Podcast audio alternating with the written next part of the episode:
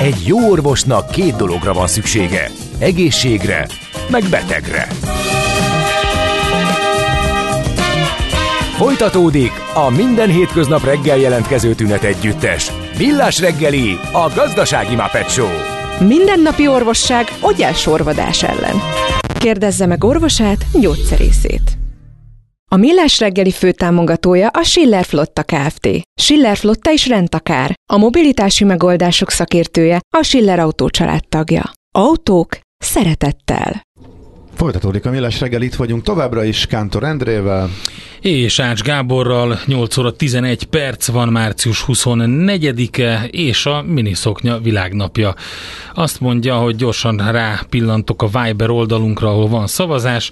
1979 óta március 24 a miniszoknya világnapja. Kérdeztük, hogy a kedves hallgatók hogy állnak ehhez hozzá. Próbáltunk egy ilyen nem szerinti demográfiát is így felállítani. Nő vagyok és igen, szeretem 14 százalék, nő vagyok és nem szeretem 18 százalék, tehát a lányok, nők közül többen nem szeretik. Férfi vagyok és szeretem 64 százalék, hát ugye ez jósolható volt kb. Várható volt, igen. 3 százalék a férfiaknak nem szereti viszont, úgyhogy most igaz, hogy arra nem téltem ki, és nem kell viccelődni, hogy most hordani, vagy nézni, vagy a látványát, hanem hát önmagát, a, az, a az eszmét igen. kerestük, hogy tetszik-e egyébként a, a, a divat ruházat. Úgyhogy lehet szavazni a Viber oldalunkon. Egy kis kiegészítés még a gabona helyzethez. Az ukrán, ukrán gabona beáramlása a hazai piacra és az árak letörése nem hogy mindenkinek kedvező, de ellenkezőleg pont, hogy fokozott problémát jelent a gazdák körében a régiós piacokon.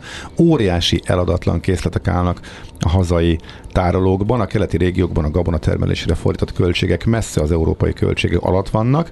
Persze, hogy nem tudunk vele versenyezni. Érdekes, hogy egy évtévedes asszály után, amikor a kormány nyáron export stopot rendelt el, most ott tartunk, hogy annyi gabonánk, hogy nem tudjuk eladni. Ezt nem is tudtam. Ez tök érdekes kiegészítés. Köszönjük szépen. Café. Rókushegyen, az FM 98-as frekvencián. Na, térjünk rá arra a témára, amit beharangoztunk korábban. Itt van velünk a itt van velünk a stúdióban Plesinger Gyula, az MKB Private Banking igazgatója. Jó reggelt, szervusz! Jó reggelt, sziasztok! Na, és a, ugye az első dolog, amit tegnap beszéltünk, hogy e, milyen témákat öleljünk fel, ez a Fed dilemma. Bontsuk egy picit ki. Um, satúba került a Fed, mert... Emelne az infláció miatt? Igen, igen, de de közben ugye közben a bankválság a, miatt meg a bankválság nyugtatni kéne és nyugtatni kéne a piacot. Csökkenteni. És piaci szereplők sokan nyilatkoztak, e, eléggé fajsúlyos piaci szereplők, e, különböző banki tisztviselők, különböző politikusok, hogy hát itt mit kéne 25 vagy 50, és ezen ment a dilemma. Szóval nagyon nehéz, e, hogy is mondják ezt, hogy karámba kerültek, és csak egy lehetőség volt, amit aztán végül is ki is használtak. Én a magam részéről nagy megnyugvással tapasztaltam tegnap előtt, hogy meglépte a kamatemelést a Fed. Én azt gondolom, hogy, hogy ijesztő lett volna, hogyha piac akarata előtt meghajolva ők most itt megálltak volna, hogy ad abszurdum, ez már azt gondolom, hogy nem is volt igazán reálisan napirenden, hogy, hogy kamatot csökkentettek volna.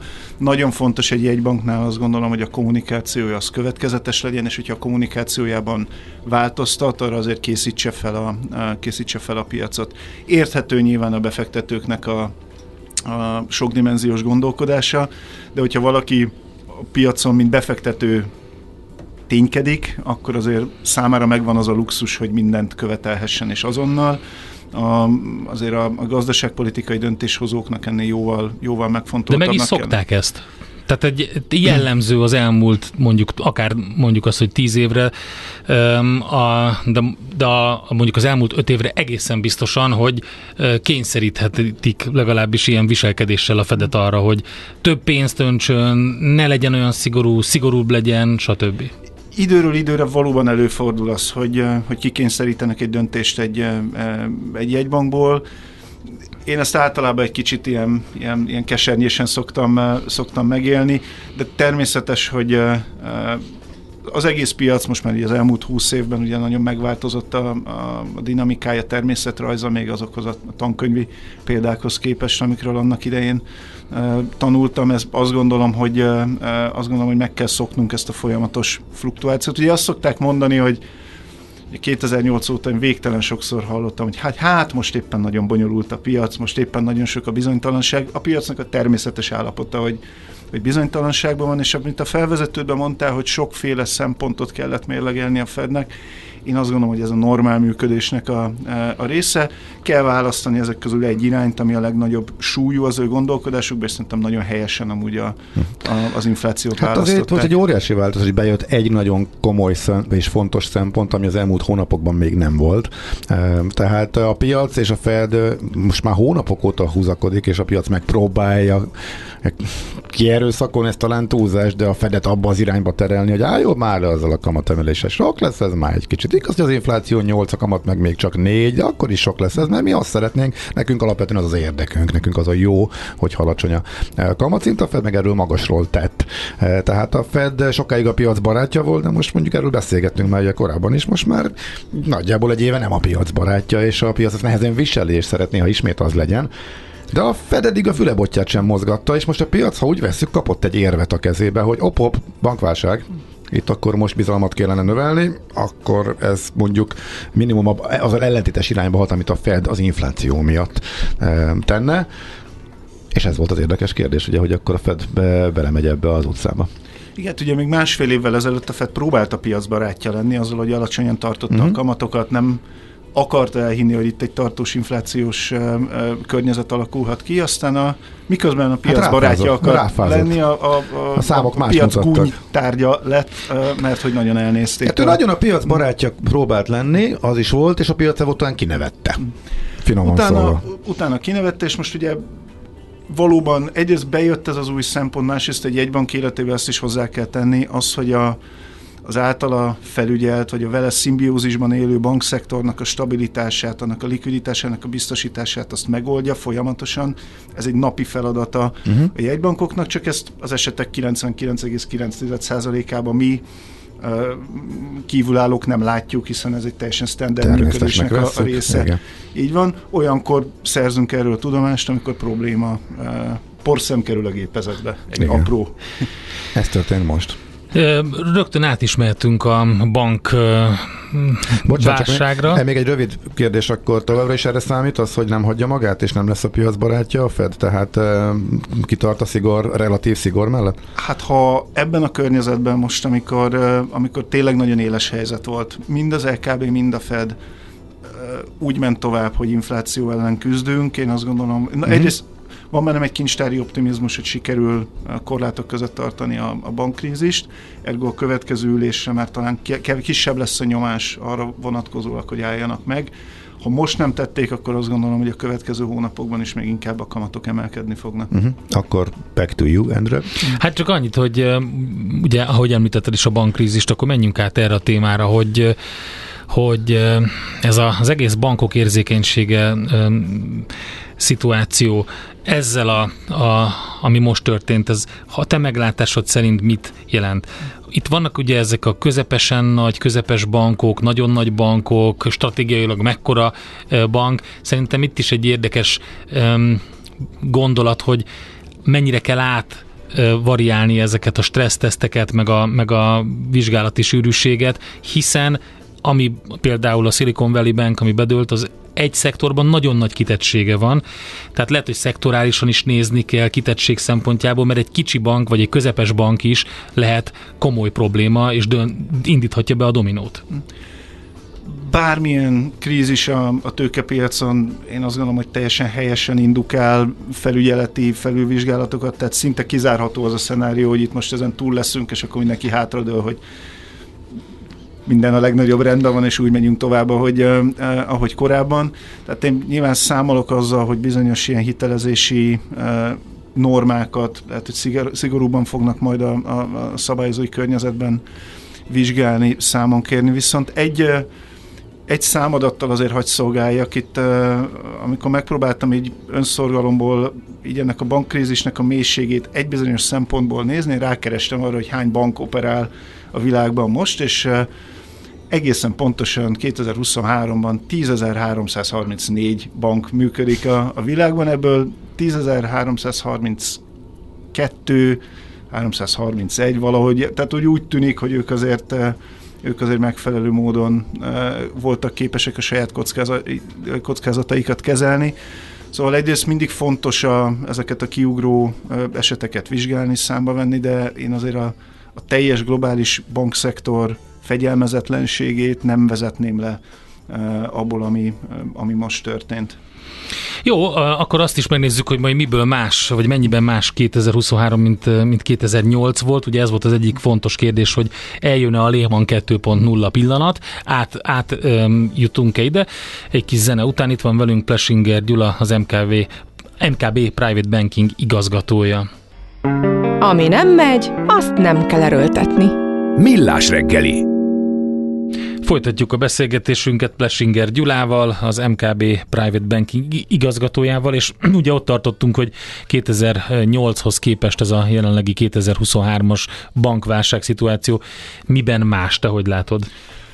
Hát kezdjük azzal is nagyon röviden, mert mikor volt az már a 2008-as, hogy ott, ott is bankok oldaláról robbant ki a krízis, viszont De kb. ennyi az összes hasonlóság. Így, így van, mert ott, mert ott ugye az elsősorban angol száz piacokon működő befektetési bankok oldaláról jött a, a, a probléma. Ugye nagyon-nagyon röviden egy befektetési bank úgy működött, most már múlt időben, mert vegytisztán ezek az intézmények már nem nagyon léteznek, hogy vettek száz egység tőkét, mellé tettek 3000 egység hitelt, és aztán megkeresték az ügyfeleiket, hogy figyeltek, nálam van pénz, ti spekulálni akartok, én beállok a másik oldalra, spekuláljatok velem, és mindenkinek jó lesz. És nem lett jó, azért nem lett jó, mert óriási volt az eladósodottsága ezeknek a, a szervezeteknek, és egy pici megingás az amerikai uh, ingatlan piacon, ugye elég volt, hogy ezt a kártyavárat össze összedöntse. Ezek a sokszoros tőkeátétek, többszörösen becsomagolt értékpapírcsomagok, stb. stb. Igen, tehát itt, ott, ott, ott a, a, a probléma alapvetően a tőkeáttétel, a, a, a, a spekulatív tevékenységgel, a, a... Tehát meg az óriási kockázata a hitel mögött, ugye, hogy mennyire minősül az a hitel a, a fizetője biztosnak. És abban a pillanatban, hogy ott bedől valaki, az áttétel egy akkora problémát generál, hogy tényleg az egy, tényleg egy dominó hatás volt. Így van, de... Big Short mindenkinek. Aki még nem látta, szerintem szóljuk be. Jó, Zseniális film. Mennyire más a mostani? Mert ugye oké, okay, azt említetted, hogy, hogy, hogy, hogy itt egy más jellegű probléma van, de itt van a Silicon Valley Bank, ami egy szektorban, ugye a startup szénában nagyon erősen jelen van, és még mindig az a kérdés, hogy ha ezek a startup-perek bedőlnek, oké, okay, nyilván itt ugye a, a bankmentés egy kicsit máshogy indult be, de, de az volt a kérdés, hogyha bedőlnek a startup-perek, akkor a magánszemélyek is becsődölnek-e, és ez indíthat -e egy ilyen hullámot el? Azért nagyon jó példa a Silicon Valley, mert ez az az, az állatorvosi ló, sajnos, amely az összes hibát képes a, a fölvonultatni, amit most itt tapasztaltunk az elmúlt, elmúlt időszakban. Egyrészt, ugye, tehát a mostani bankkrízis nem befektetési, hanem kereskedelmi bankokat érint. Normális, tankönyvi példák szerint működő bankok térdeltek le, mert bizonyos kockázatkezelési módszertanuk nem volt, nem volt eléggé prudens. A Silicon Valley Bank, ha úgy tetszik, hibázott abban, hogy a betéteseinek a pénzét, ugye még egyszer klasszikus kereskedelmi banki működés, gyűjtök betétet, és egy részét továbbadom hitelbe az ügyfeleim számára. Ezeket ugye olyan cégeknek nyújtották ezeket a hiteleket, akiknek ugye startupok, akiknek nem volt igazán szépen felépített track rekordja, nem volt bizonyítható, hogy ezek életképes vállalkozások. Ráadásul tette ezt a, a hitelezési gyakorlatát egy olyan környezetben, amikor 0% köré, környéki kamatok voltak, pont jól is jöttek, pont jól is jött ez a kamat környezet ezeknek a cégeknek, hiszen nem ők hát még az egy nyereséget nem te... vesz fel hitelt, vesz, ugye nem, hitelt, nincs és úgy tényleg belecsaphat a lecsóba, aztán majd lesz, ami lesz. Ami lesz. Aztán vagy a, bejön, vagy nem. Vagy, így van, és mivel elindultak fölfelé a kamatok, és ezek a hitelek pedig változó kamatozásúak voltak, egy ilyen nem bejáratott cég egész egyszerűen nem volt felkészülve arra, hogy magasabb kamatterhekkel éljen együtt. Tehát ezek a hitelek egyrészt elkezdtek bedőlni, ez önmagában probléma egy kereskedelmi bank számára, hiszen a másik oldalon a betétesek bizalma akkor megint. Tehát egy speciális ügyfélkör miatt jóval nagyobb arányban dőltek ezek a hitelek, így, így, mint így, mondjuk egy átlagos kereskedelmi banknál. Itt utalnék vissza arra, hogy a, a, a fettől számonkért most idő, idézőjeles kamat csökkentés, ez pont ezt a problémát lenne hivatott orvosolni. Tehát azért egy bankkrízisre azért kell kamat csökkentéssel válaszolni, mert csökkentjük a terheket a, a rossz hiteleken, ha úgy tetszik, hogy a kockázatos hiteleken. A, amit a Silicon Valley Bank még elkövetett ezen kívül, hogy, hogy egy szektorra fókuszált, hogy, hogy nem igazán jó hiteleseknek adott finanszírozást, az az, hogy egy bank, ugye, amikor összegyűjti a betétjét, annak az előbb említettem, csak egy részét helyezi ki hitelbe, a maradék részével pedig ő maga gazdálkodik, Pontosan azért, hogyha éppen egy nagyobb hullámba jönnének betétes igények, hogy föltörnék a betétet, mert utaznak, mert ingatlant vesznek, stb. stb. Legyen, legyen miből kifizetni. Nem, mert nem kérhetem vissza a hitel, hm. hitelt fölvevőtől. I- uh-huh. így van. A, a banknak ezt a területét, ez a kirakatból nem nagyon szokott látszani, de ez egy állati érdekes és egy izgalmas területe minden banknak, ezt eszközforrás menedzsmentnek eh, hívják, és ők dolgoznak nap mint nap azon, hogy mindig legyen elég likviditása egy banknak arra, hogy, hogy a betéteseit ki tudja fizetni. Na de hogy kezeli ez az eszközforrás menedzsment ezt a szabad likviditást? Elviszi a Nemzeti Bankhoz és beteszi betétbe, vagy más banknál kihelyezi betétbe, vagy vesz belőle kötvényt, megteheti államkötvényt, vagy hogyha mély meggyőződéssel teszi, akkor akár ilyen óvatos kockázatot is tud vállalni ezekkel a kötvényekkel. Ezt tette a Silicon Valley Bank is, csak éppen egy kicsit csak túl, a kockázat sokkal nagyobb Kicsit túlvállalta a kockázatot, és itt is ugye a kamat, Ismét a kamatemelés kamatemelés nem tett jót, ugye ezt biztos sokan a kedves hallgatók közül is tudják, hogy a kamatemelés az matematikai szükségszerűség okozza a kötvényárfolyamok A meglevő kötvények leértékelődését hozza. Tehát leértékelődött a Silicon Valley Banknak ez a kötvény portfóliója is, ami mellett romlott a, a hitelállományának a minősége, ami mellett pedig a betétesei elkezdtek aggódni. Tehát nagyjából ha, ha valaki ezt a gondolatmenetet így, így igyekeztem nagyon plastikusan, meg, meg leegyszerűsítve uh, tálalni, hogyha ezt így ez, ez így átment, ez így érthető volt, akkor Eljött nagyjából átlátható, hogy, hogy minden, minden egyes ponton elkezdett vérezni ez a bank. És akkor innentől nyilván az a kérdés, hogy más bankok is cselekedhettek -e így, és ezért kerültek tűz alá, és estek hatalmasakat a kisebb regionális bankoknak az árfolyama is. Így van, mert itt meg bejön egy plusz egy probléma, hogy simán lehet, hogy azok a regionális bankok egyáltalán nem szenvedtek ezektől a, a gyengeségektől, de, de mivel megingott a bizalom... De utána, ahogy mondtad, nincs a kirakatban, nem tudhatjuk, hogy melyiknek mi van a háttérben és milyen a kitettsége. Így, így van. Ezért a befektető, oho, akkor inkább para, eladom, viszem máshol. És ez nagyon jó, ez az öngerjesztő folyamat, amit írtál.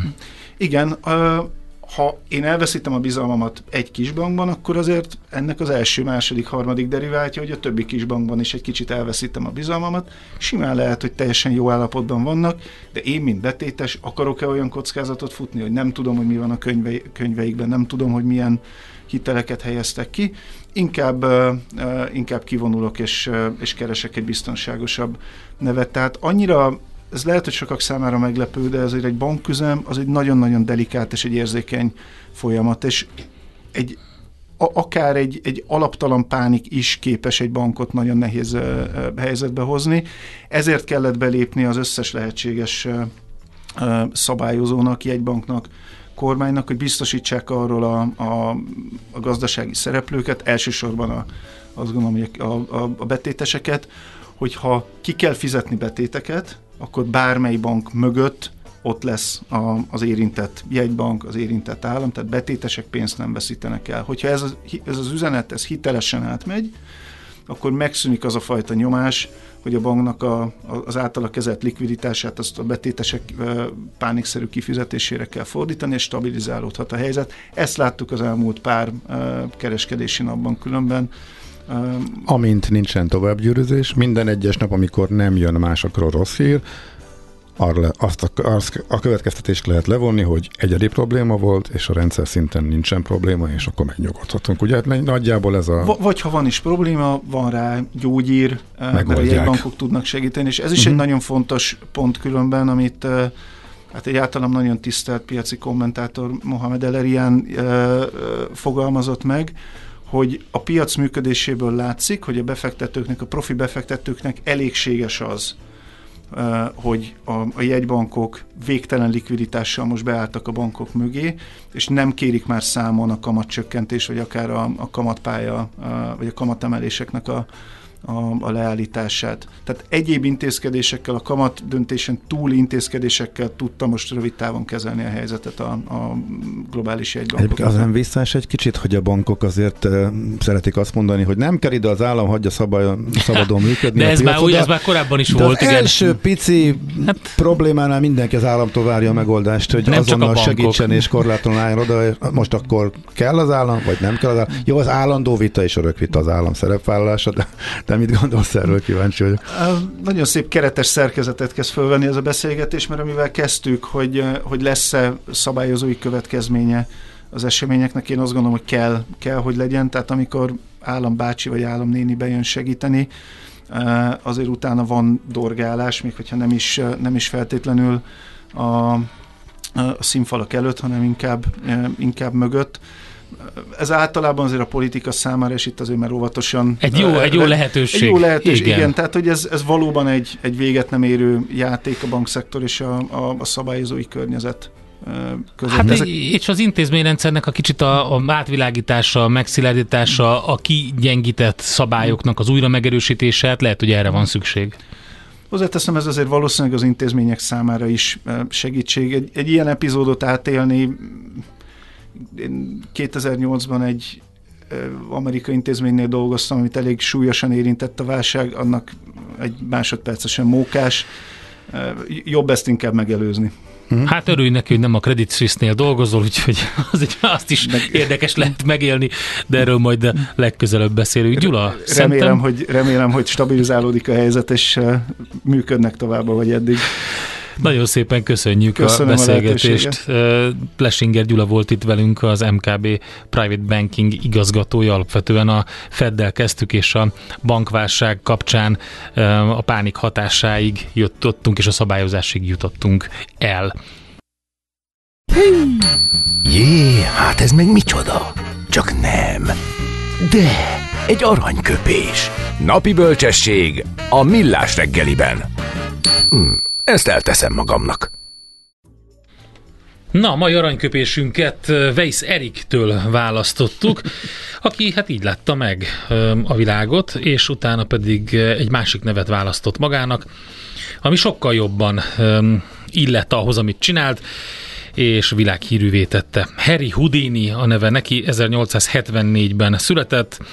Nagyon sok érdekességet mondott egyébként, többek között a szabadulásról, mondta, hogy hát ő lényegében tök mindegy, hogy hova zárják be, börtönbe, vagy bárhova ő kiszabadul, mert a szabadság érzése annyira erős benne. Tehát egy kis filozófiát is hozzátett, nem csak a... Meg marketinget. Igen, abszolút. A marketingről pedig azt mondta, hogy a legjobb módja a, egy tömeg összecsődítésének az, hogyha híre megy, hogy valaki az életét kockáztatja többek. Tehát nagyon, nagyon jó pofa dolga, ez, gondolatai ez voltak. Nagyon, nagyon így van. Ez abszolút. És viszont ahogy így olvasgattam a mondásait, egy olyat találtam, ami nagyon tetszett nekem.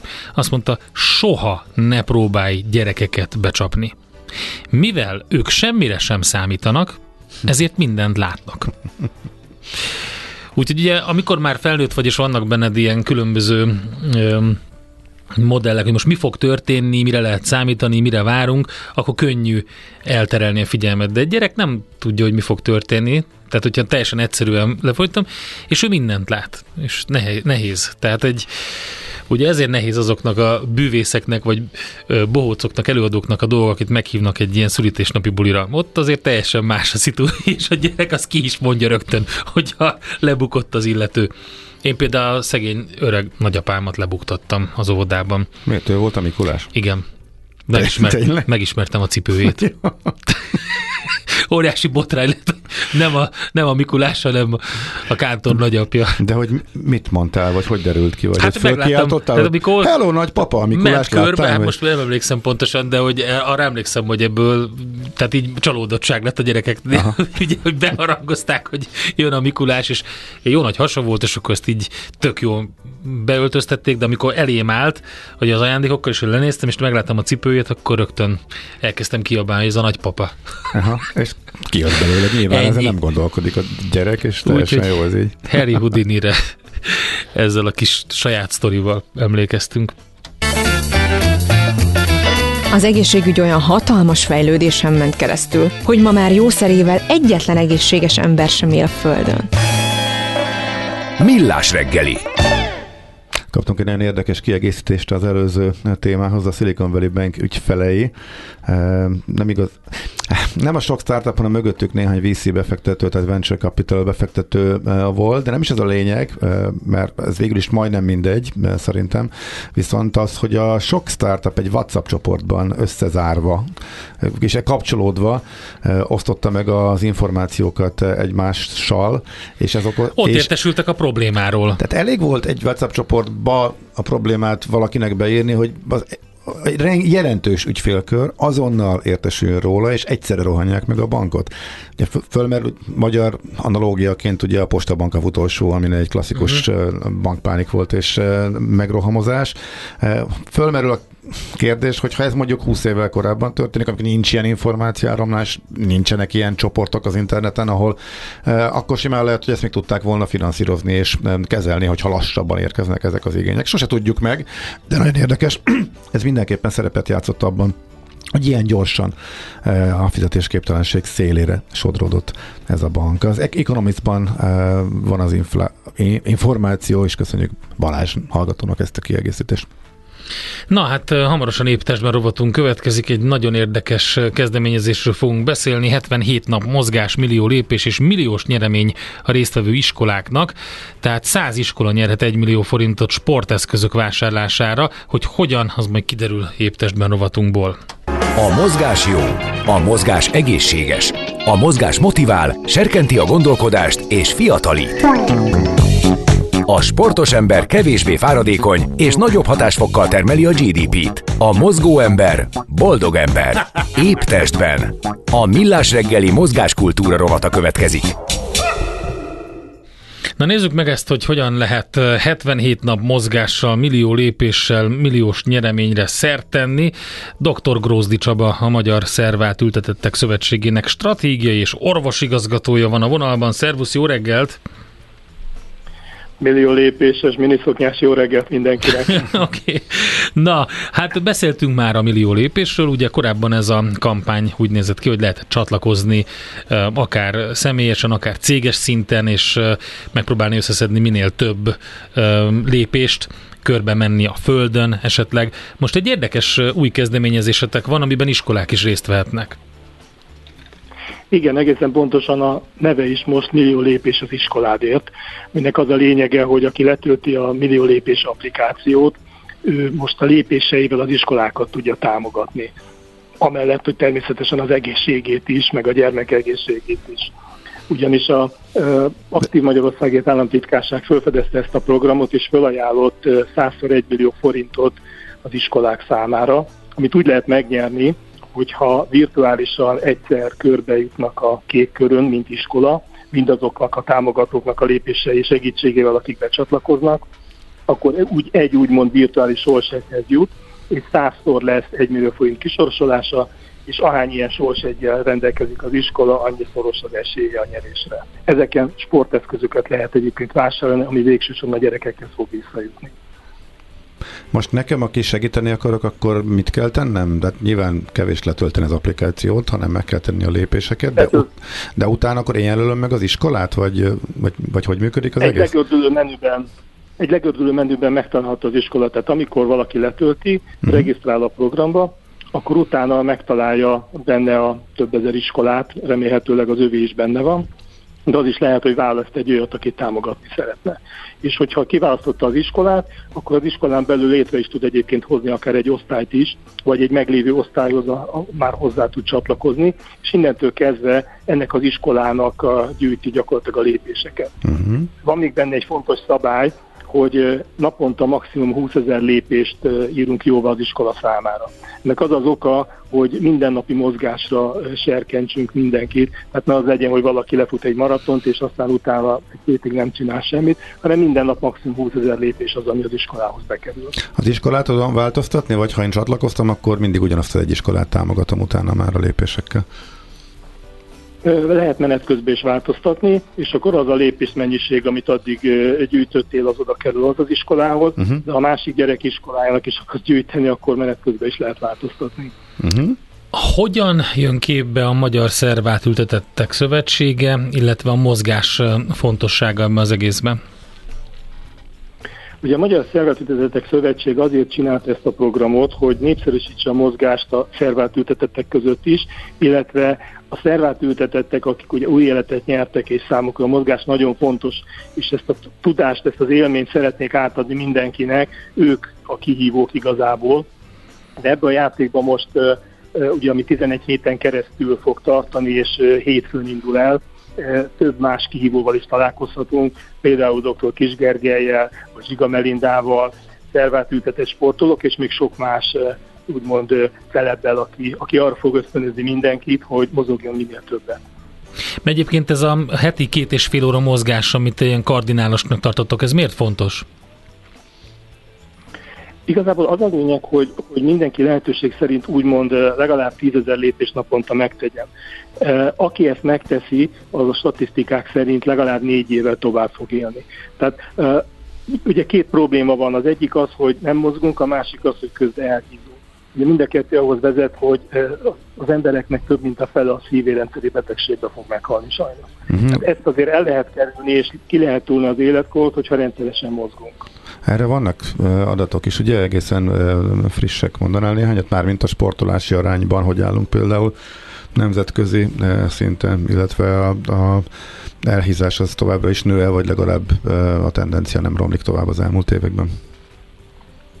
Hát, hát sajnos akkor, akkor halljuk az adatokat, tehát több mint 70% az embereknek nem mozog rendszeresen és nem sportol, tehát Magyarország ebben sajnos az egyik vezető ország. Ehhez tegyük még hozzá azt, hogy minden második ember túlsúlyos, minden harmadik magas vérnyomásban szenved. És ha lemegyünk sajnos a gyermekek felé, akkor azt látjuk, hogy minden negyedik 7 éves túlsúlyos, de gyakorlatilag ez is romlott, mert ez egy régi adat, most azt mondják, hogy körülbelül a 30%-a az, aki, aki már plusz kilókkal rendelkezik. És hadd mondjak valamit, hogy miért fontos, vagy miért probléma ez. Ugye az egészséges felnőttkor, gyermekkorban kell megalapozni és nagyon sok mindenre figyelünk, hogy a gyermek eszik, hányas, milyen jegyet kapott az iskolába, stb. De nem kérdezzük meg, amikor az megy, hogy mennyit mozgott. Nincs is benne valahogy így a szkópunkban, tehát nem, nem foglalkozunk vele. Boldogan nyomkodja mindenki a telefonját, és, és közben igazából elmennek azok az évek, amikor a gyermek meg tudná alapozni azt az izomzatot, azt a mozgáskultúrát, ami majd felnőtt korba fog kamatoztatni. Oké, okay, hogyha valakinek tetszett ez a program, akármilyen okból, egészsége miatt, vagy részt szeretne venni a, a nyeremény miatt, akkor mit kell tennie? A www.milliolépés.hu weboldalon minden információt megtalál, és az Apple vagy a Google Store-ból le tudja tölteni a Millió Lépés applikációt, és onnantól kezdve egyébként rengeteg jó pofa dologgal fog találkozni, mert minden nap lesz egy tudtad edukációs üzenet, valamelyik hírességtől, egészségről, kékkör látni valókról, stb. Tehát nagyon-nagyon sokféle dolgot tud ez a program, nem is fér most bele szerintem ebbe a műsoridőben, okay. hogy elmondjam minden. A legfontosabbakat De elmondtad. Még mondjak, 16 ezeren már benne vannak. Hú. Ez a ma reggeli adat. Nagyon jó. Ez a friss letöltés? Pár, pár nap alatt idáig jutottunk. De, ezek az új, új letöltések, ugye? Tehát nem a korábbi programhoz kapcsolódóan még benne maradtak. E, e, ebbe benne vannak a korábbiakból, korábbiakból uh-huh. is, de akkor 6500-an voltak. Tehát gyakorlatilag ez a párnapos kampány alatt már 16 ezer fölött vagyunk, naponta 3-4-5 ezer ember csatlakozik be. Szerintem nagyon hamar elérhetjük az 50 ezeret, és én mindenkit arra biztatok, hogy, hogy csatlakozzon, mert ez, ez egy jó ügy, egy, tényleg egy országos kihívás az egészségért ahhoz, hogy tovább éljünk. Még annyi, most ebből nem érdemes kimaradni. Még annyi praktikus kérdés, hogy amikor sportolok, és még bármilyen sportákban lehet, és akkor rendszer átalakítja lépésekké, vagy akkor ez, ez, ez a része hogyan működik? Így van. Így van, tehát ugye a lépésszámot, amit a, a telefon gyűjt, azt automatikusan a program is mutatja, viszont 60 féle más típusú mozgás, ha beírom annak az időtartamát, akkor lépésé fogja uh-huh. váltani a, a program. Tehát gyakorlatilag kapok egy tükröt arról, hogy mennyit is mozgok valójában. Uh-huh. Oké. Okay. Hát hajrá!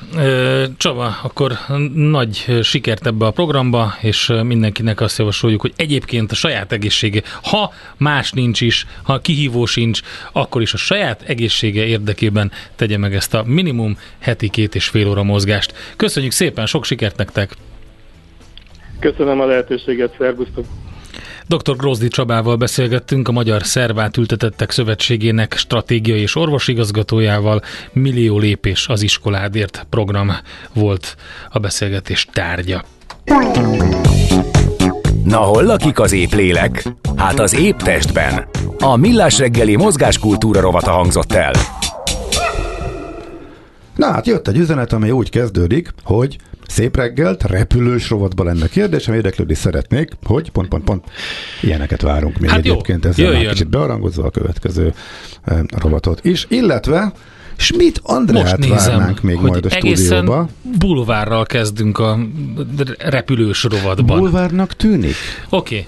Bulvárnak tűnik, de egy fontos uh, hibára utasok életét megkeseríteni képes. Mi van, mi van, mi van? Hibára derült fény.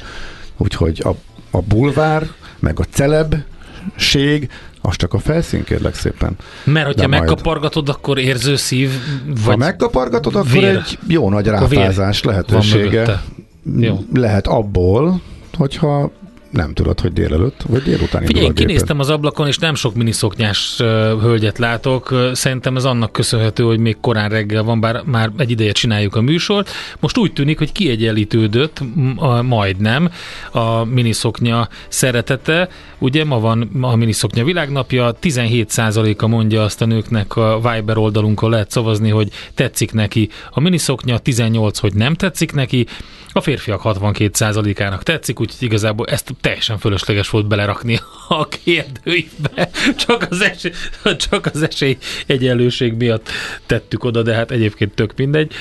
Tényleg a női válaszok az érdekesek benne, szavazzatok ti is, tetszik-e vagy nem a miniszoknya. Most pedig jön Schmidt Andi, ha legjobb. Aki Le... ezt tudta volna. Akkor miniszoknyába jön. A legfrissebb híreket olvassa el.